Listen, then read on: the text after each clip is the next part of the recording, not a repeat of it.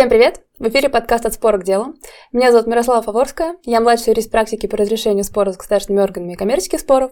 И сегодня со мной мои коллеги, наш партнер Раиса Алексахина и старший юрист Андрей Тамразов. И сегодня мы хотим поговорить с вами о рисках персональной ответственности при использовании системы электронного документа оборота.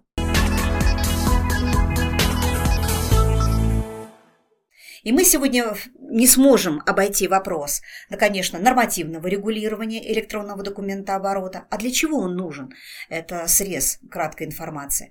А для того, чтобы мы с вами понимали, что из требований нормативного законодательного пола, который регулирует эти правоотношения, вытекают огромные пласты нашей финансово-хозяйственной деятельности, которые так или иначе затрагивают сопутствующие соответствующие отрасли нашего законодательства, за нарушение которых возможны наступление тех или иных форм ответственности. Немного поговорим и, э, собственно, обратим внимание а, в отношении персональной ответственности должностных лиц, а поговорим уже о первых срезах а, практики применения электронного документа оборота с точки зрения взаимодействия с третьими лицами. И а, отдельно поговорим с вами про организационные и процессуальные аспекты электронного документа оборота. Само по себе применение электронного документа оборота, мягко скажем, популярно. Об этом свидетельствует, в частности, статистика, которая была опубликована в мае текущего года ФНС России. Согласно этой статистике, в 2022 году более 94% юридических лиц и индивидуальных предпринимателей предпочли электронную форму сдачи отчетности. А, наибольшее распространение электронный документооборот получил в сегменте среди, ну, собственно говоря, налогоплательщиков, которые имеют более 10 работников, 99%. В случае же, когда мы говорим, что работников менее 10, это около 80%. Электронная отчетность имеет ряд преимуществ. Это отсутствие необходимости лично заявляться в налоговый орган. Кроме того, это доступность практически 24 на 7 такой услуги. Ну и, собственно говоря, система автоматически проверяет э, заполнение реквизитов и минимизирует ошибки. А, кроме того, э, Федеральная налоговая служба отдельно подчеркивает, что электронная отчетность никогда не потеряется. Здесь хочется заострить отдельный момент. А, безусловно, основа правового регулирования – это у нас, конечно, гражданский кодекс. Основные положения – это, собственно говоря, статья 160, устанавливающая письменную форму сделки – и статья 434. В общем-то, э, совокупное толкование а, данных статей позволяет нам сделать э, вывод о том, что письменная форма сделки э, считается соблюденной в случае использования участниками такого документооборота электронных либо иных технических средств. Соответственно, ключевое у нас условие – это наличие возможности воспроизвести на материальном носителе содержание сделки в неизменном виде. А, ну и, собственно говоря, статья 434, как уже было отмечено, э, прямо предусматривает, что договор в письменной форме может быть э, заключен в том числе посредством обмена письмами, телеграммами, электронными документами либо иными данными.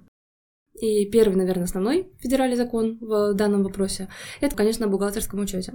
В виде электронного документа, подписанного электронной подписью, у нас, э, собственно говоря, может составляться не только первичный учетный документ, это также регистр бухгалтерского учета и, собственно, бухгалтерская финансовая отчетность документы учетной политики, а, стандарты экономического субъекта и, в общем-то, другие документы, которые так или иначе связаны с организацией ведения бухгалтерского учета, а, равно средства, которые обеспечивают воспроизведение электронных документов, должны храниться не менее пяти лет. Не менее пяти лет с момента их последнего использования для составления такой отчетности.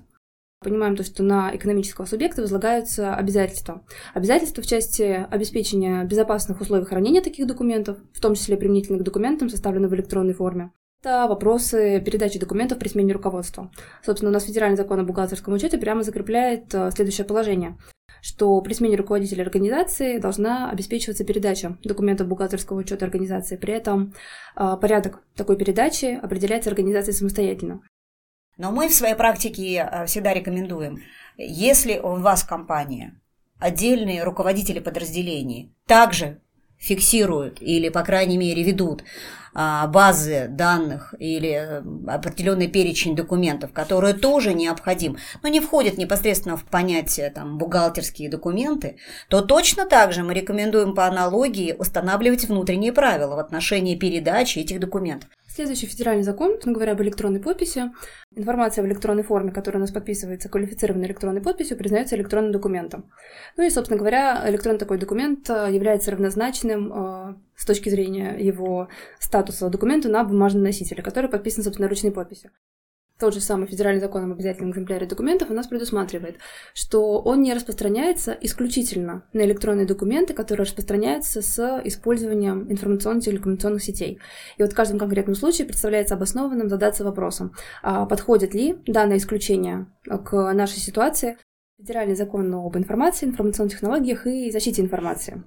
Характеристика электронного документа, что такое электронный документ, положение о том, что для целей, а, собственно говоря, вступления в а, гражданско-правовые сделки, да или, в принципе, оформления каких-то иных правоотношений, в которых а, участвуют лица, как раз-таки поддерживающие такой обмен электронными сообщениями, обмен электронными сообщениями признается как раз-таки обмен документами.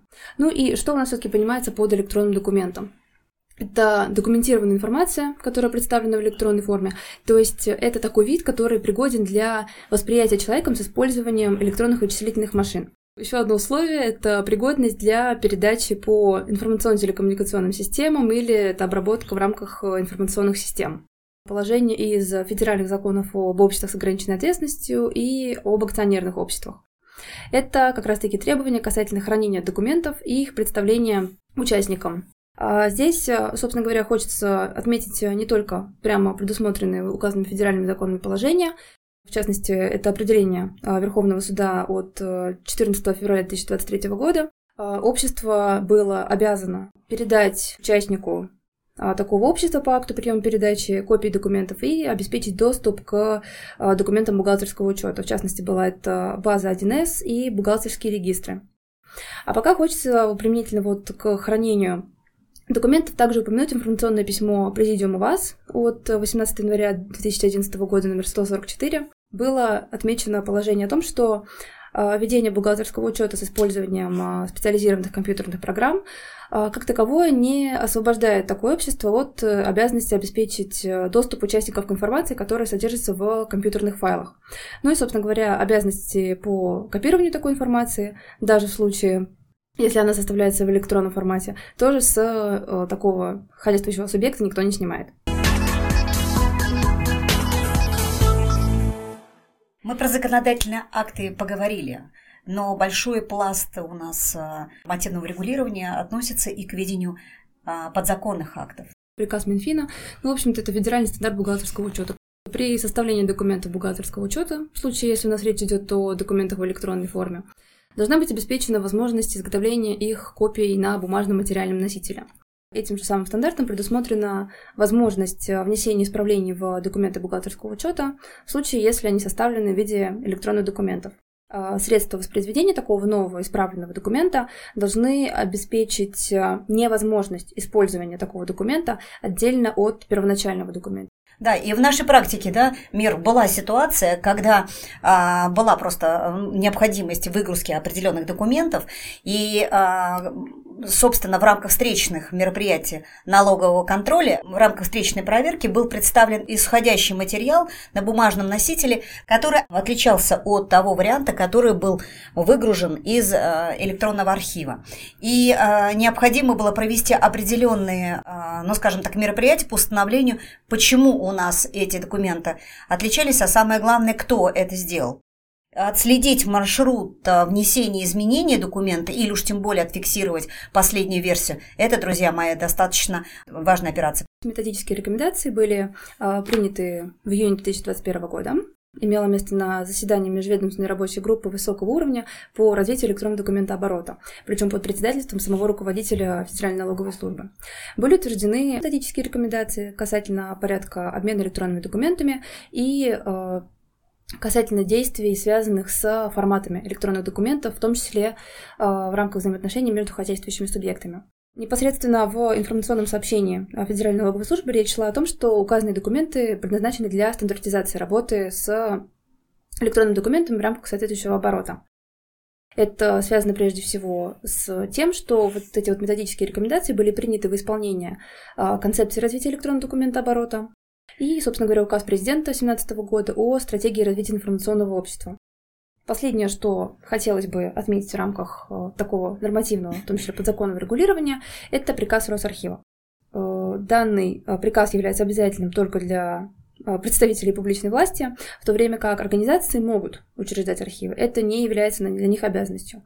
Вместе с тем, если организация все-таки решила такой архив учредить, ей необходимо следовать требованиям, которые в этом а, приказе изложены. В нашей, опять же, деятельности есть э, судебный кейс. А Все достаточно просто. Физическое лицо обратилось к компании с требованием о представлении ряда документов, необходимых для расчета пенсии.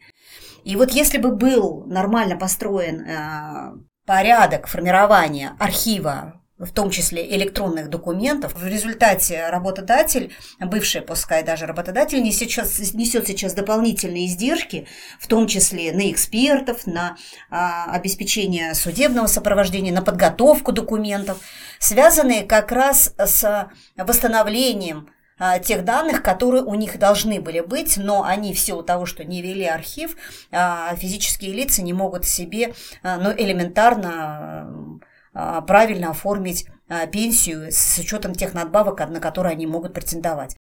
Подводя итоги в этой теме, хотелось бы сказать, что у нас в Российской Федерации в рамках сравнения с зарубежными практиками а, очень распространено так называемое ведомственное регулирование применительно к электронному документообороту указание Банка России 2019 года о порядке взаимодействия с кредитными организациями, некредитными финансовыми организациями другими участниками информационного обмена, то данное указание распространяется в том числе на ситуации взаимодействия через личный кабинет.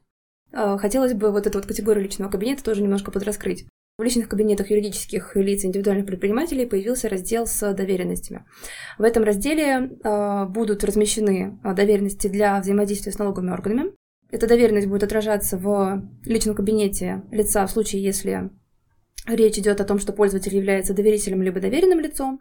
Там будет э, представлено э, разделение на вкладке «Доверитель-представитель», чтобы можно было удобнее ориентироваться. А, карточка с детализацией данных и актуальным статусом по ней в данном личном кабинете будут представлены бумажные доверенности, которые поданы непосредственно в налоговый орган, а, либо непосредственно принесены в налоговый орган, и электронные, которые созданы по утвержденному формату. Но мы с вами поговорили о нормативном регулировании, рассказали про случаи, когда так или иначе является применимым и необходимым. А, и я думаю, что самое время перейти к следующему вопросу. Это к электронной подписи. Ну, собственно, вы все знаете, что в 2020 году началась э, реформа э, электронной подписи. Сам, безусловно, само законодательство было введено уже достаточно давно, в 2011 году, активно развивалось, и с учетом активной цифровизации, в том числе на стороне э, Федеральной налоговой службы, эта реформа за последние три года э, приобрела наиболее такой э, активный акцент. И э, с сентября уже этого года реформа, в принципе, в основе своей подошла к своему концу. В плане установления, наверное, наиболее существенного изменения – это введение, по большому счету, усиленной электронной подписи юридического лица. А, и, собственно, эта подпись не является подписью а, физического лица, это является именно подписью а, юрлица.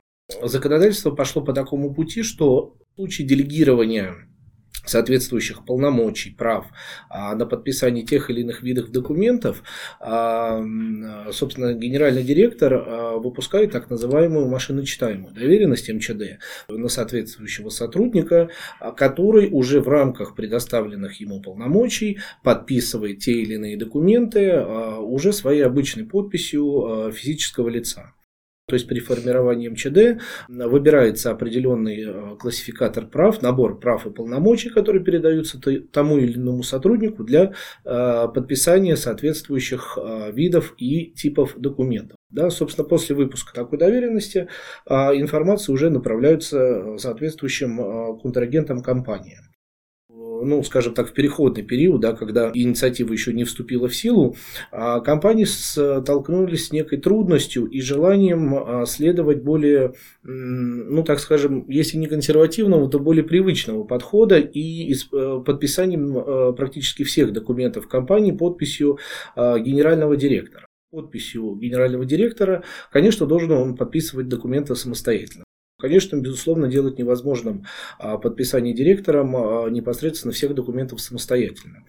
Но тем не менее, если компании выбран такой подход и соответствующие документы подписываются ЦП директора не самим директором, то, безусловно, мы здесь очень рекомендуем а, введение строгих а, порядков, строгих регламентов того, как эта подпись может быть физически, так скажем, не подписана подписью директора другим лицом, а физически, технически применена а, при подписании документов. Наиболее правильно иметь определенный регламент, где будет прописана вся процедура направления директору определенных бумаг, документов, списка документов, реестра документов, с объяснением того, что в них содержится, с фиксированием, опять же, а, полномочий и обязанностей тех сотрудников, кто эти документы составляет, проверяет, верифицирует, авторизирует случае получения некого подтверждения да, в определенном формате генерального директора, уже уполномоченный сотрудник, которого физически находится, да, ключ электронной подписи директора, передача которого тоже должна быть формализована, уже применяет, опять же, технически, да, то есть не подписывает подписью генерального директора, это будет э, совершенно неправильно, а именно по его указанию, по его просьбе а, технически ее применяет. Еще был очень интересный вопрос в отношении применения электронных подписей, э, сгенерированных иностранным государством. Ну, собственно, федеральный закон об их учете у нас с вами об этом ничего не говорит, но в законе об электронной подписи есть специализированная статья 7 на эту тему, которая, собственно, говорит о том, что могут использоваться простые электронные подписи, выпущенные иностранным государством, а электронной подписи иностранным юрлицом, она не э, нивелирует эту подпись для российских целей. Но здесь Здесь в первую очередь все-таки мы говорим о простых подписях, потому что с э, точки зрения усиленных подписей все гораздо сложнее, да, то есть там должен быть международный договор Российской Федерации, либо его нет. Если его нет, то должен быть договор между соответствующими субъектами э, той или иной сделки, да, как впоследствии чего все равно подпись верифицируется определенными аккредитованными центрами. Но если мы говорим о простых подписях, то да, этот инструмент, он э, имеет место быть и в законе, и на практике, и в принципе даже ФНС России некоторое время время назад подтверждала, что а, такой механизм, он возможен. Ну, в дополнение, если а, позволишь, Андрюш, сказать, что вот постоянная подпись а, одним лицом всего массива документов может также и привести к тому, что не решится вопрос концентрации только в отношении данного лица вопросов персональной ответственности за достоверность или и правильность оформления этих документов и так далее и тому подобное. Потому что все а, разъяснения наших правоприменителей, судебных органов в отношении установления личности, кто должен а, нести ответственность за те или иные операции, в действительности которых имеются сомнения, исходя из анализа тех документов, на которых стоит подпись того или лица, а, сводится к тому, что надо устанавливать конкретно конкретных decision-makers, конкретных лиц, которые так или иначе принимали участие а именно установление процедуры и порядка, и, если хотите, архитектуры документов, которые подписывает иногда генеральный директор, а либо лица, а, которым предоставлены соответствующие полномочия. Кратко остановлюсь. Вопрос э, по поводу подписания некого документа, да, ну, если правильно помню, на примере универсального передаточного документа, если он подписывается сначала на бумаге, потом э, в электронном виде. Ну, в принципе, опять же, концепт закона такой, что а, документ, подписанный э, электронной подписью, он равнозначен документу на бумажном носителе. Я помню вот э, в то время, когда активно компании переходили на а, электронный формат, на электронной подписи, было очень там много вопросов относительно того, нужно для тех же налоговых органов потом дублировать специально эти документы, распечатывать, подписывать их носитель. на бумажном носителе и так далее. Ну вот, опять же, да, закон исходит из того, что достаточно одного типа документов. Но опять же, если компании комфортнее для определенных целей а, иметь в двух это видах, но важно понимать, что чтобы эти документы полностью соответствовали друг другу с точки зрения всех реквизитов, наполнения, сумм, описания и так далее. И вот персональная ответственность. Безусловно, можно ее условно, опять же, поделить на типы нашей ответственности, а, а именно как, опять же, гражданско-правовая ответственность, административная ответственность, уголовная ответственность, часть э, законодательного нашего массива устанавливает плюс-минус некий такой линк между соблюдением законодательства об э, правильности ведения электронного документа оборота и достоверности информации, которую мы туда загружаем, и, э, соответственно, за нарушение устанавливают определенные формы ответственности. Но надо сказать, этим только наша сфера внимания по этому вопросу не должна этим ограничиваться. Любые э, виды финансово-хозяйственной деятельности, которые так или иначе сопряжены с использованием электронного документа оборота, его сохранность, соответственно, распространение, его э, выгрузка, опять же, хранение с точки зрения пятилетнего срока и так далее и тому подобное, если эти правила нарушаются, то те или иные последствия могут ложиться в области персональной ответственности, как, например, по административной, так и по уголовной. И наша задача сегодня была проиллюстрировать те самые примеры или, по крайней мере, первый, что называется, срез а, таких составов, чаще всего у нас а, ложатся в поле деятельности. Ну, в первую очередь, это, конечно, все наши административные составы, связанные с достоверностью предоставления сведений для госорганов, для налогов, валютного и так далее контроля. Если сохранность данных, если ведение данных с помощью электронного документа оборота привело в результате, в том числе, или там способствовало в том числе а, к нестабильному финансовому хозяйственному положению того или иного субъекта, то сюда можно с полной мере отнести и учет состава в рамках неправомерных действий при банкротстве. Опять же, учитывая, что состав предусматривает уничтожение фальсификации учетных документов, отражающих экономическую деятельность. Какие-то простые вещи с точки зрения представления декларации, которые мы не можем по каким-либо основаниям представить, в том числе из-за того, что у нас не сохранились или сохранились, и мы дали данные, но которые они э, содержат недостоверные сведения, также к нам будут применимы, равно как и грубые нарушения требований к бухгалтерскому учету. И надо сказать, что здесь под ударом или там под первым скрином с точки зрения установления лица, кто будет а, являться субъектом правонарушения, это, конечно, лица, которые собственно, имеют право подписи этих документов, то есть это руководитель экономического субъекта. Если у нас лицо, оно массово, вот скажем так, а, подписывает или с помощью его электронной подписи подписывается огромный массив документов, и, опять же, в рамках э, сопровождения дел в области административного производства и привлечения к административной ответственности уже в том числе должностных лиц в компаниях, мы видим, что каждый раз в ходе допросных мероприятий контролирующие органы, представители контролирующего органа всегда э, спрашивают, кто имеет право доступа к тем самым базам данным, кто может заходить с компьютера, где установлено, собственно, ЭЦП. То есть не ограничиваются только установлением непосредственно руководителя, чьей подписью был оформлен тот или иной документ, а устанавливается определенный круг лиц, которые так или иначе могут иметь доступ к этому документу. Мера наказания, она а, будет гораздо строже, нежели просто, если бы единоличным образом а, были совершены деяния. Ну и, конечно, а, устанавливается противоправные виновные действия. И надо вам сказать, что здесь рассматривается и в целях изысканий, в ходе, опять же, расследования административного, рассматриваются вопросы, каким образом образом а, находится то или иное техническое средство, с помощью которого генерится те или иные документы, каким образом вносятся изменения.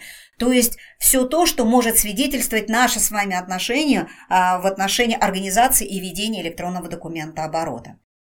За своевременным соблюдением правил оформления э, документов предусмотрены составы в Кодексе об административных правонарушениях по различным сферам нашей деятельности. Надо все же помнить, да, что КУАП у нас, во-первых, допускает привлечение одновременно к ответственности и саму организацию ее должностное лицо, а должностные лица, ну, честно говоря, все чаще и чаще э, становятся субъектами правонарушений да, с точки зрения ведения дел.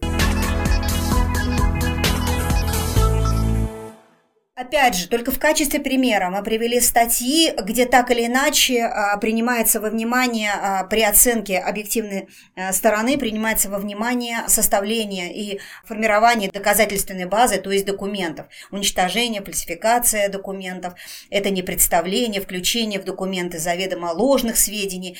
Для вашего примера это и 199, и 195 Уголовного кодекса. И по разъяснению, вот я уже сегодня упоминала, постановление Пленума Верховного суда. И везде э, пленум обращает внимание на то, что необходимо не э, ограничиваться установлением виновных лиц только теми, кто формально подписывает те или иные документы, неважно, на бумажном или на электронном носителе, а надо устанавливать круг лиц, которые так или иначе причастны и к составлению этого документа, и к принятию управленческих решений по его использованию финансово-хозяйственной деятельности.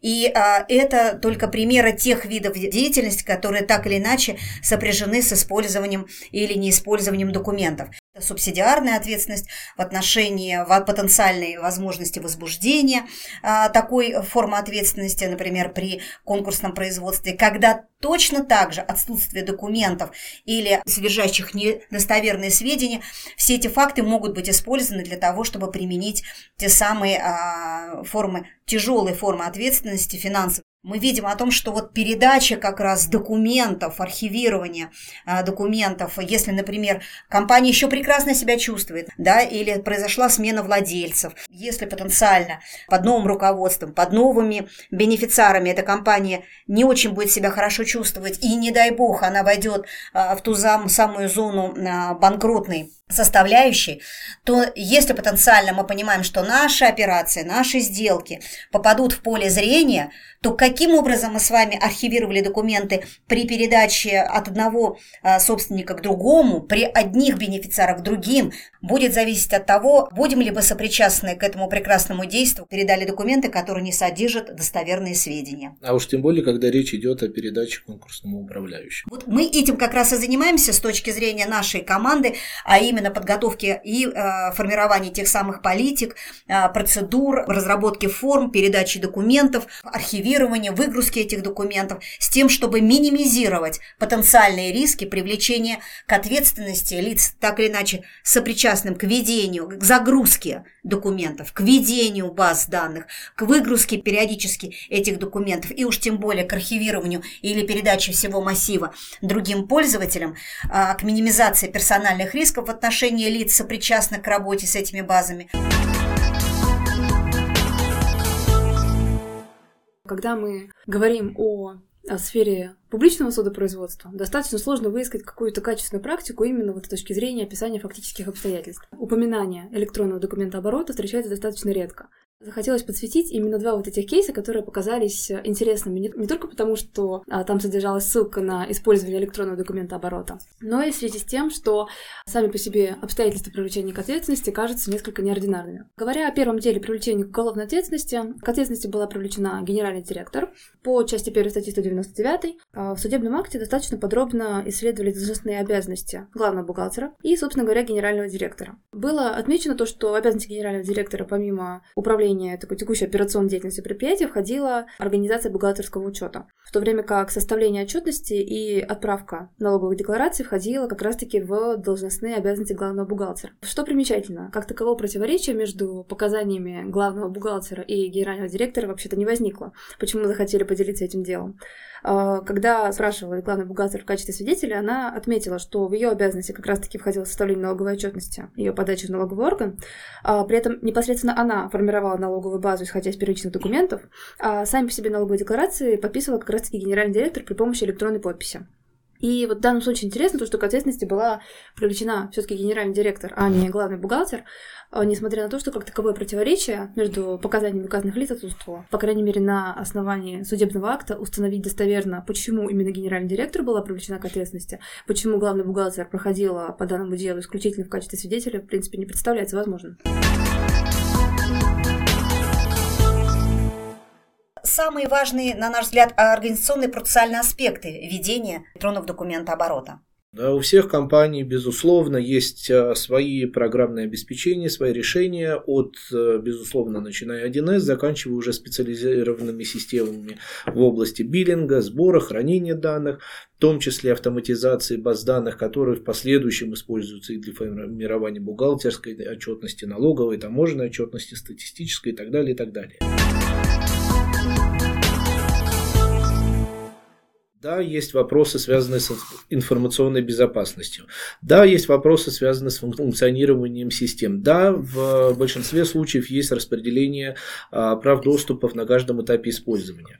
Но, тем не менее, мы а, обращаем внимание на то, что зачастую какой-либо формализованной процедуры, порядка, политики, использования вот этих систем именно юридического, да, с точки зрения юридического распределения прав и функционала, как правило, правило, не задумываются до наступления, ну, обычно, да, последнего этапа, это архивирование а, или передача, опять же, данных третьему лицу. Мы говорим о фиксации, опять же, на каждом этапе использования систем, конкретных а, процессов, конкретных этапов, конкретных должностных лиц, кто имеет туда доступ, какой конкретной информации, в каком срезе, в каком формате, в каком объеме, в каком количестве файлов, объектов, документов, так далее, так далее, какие материальные носители используются, какие передачи передаются, где сохраняются объекты. А, собственно, даже Верховный суд признал, что в законе нет указаний на в каком порядке передаются документы бывшим руководителям новому менеджменту, а, не устанавливают императивные требования к форме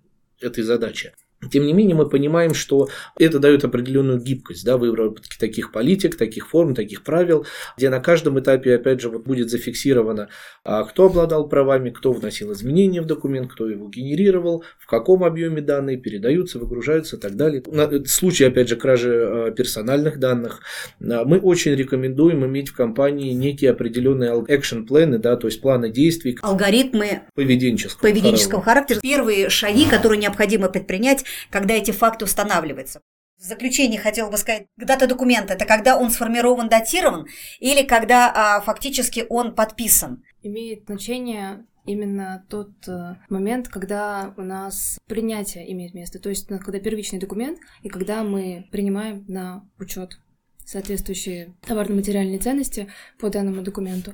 И вот в данном случае будет иметь значение именно дата приема услуг, например. А как э, таковая вот дата фактического подписания, если имеется в виду именно дата формирования электронной подписи, не будет в данном случае свидетельствовать о фиксации вот этого события хозяйственной жизни. Но тут опять нужно понимать, что возможно и диспозитивное регулирование. Если стороны договорились об обратном, нужно смотреть договор. Вот опять же это к разговору о том, что надо и эти вещи нам с вами урегулировать. На этом мы завершаем наш выпуск. Подписывайтесь на подкаст «От спора к делу» в удобных для вас площадках Apple Podcast, Яндекс.Музыки или Podster.fm. Ставьте оценки и комментарии и, конечно, слушайте наши предыдущие выпуски. До новых встреч в эфире!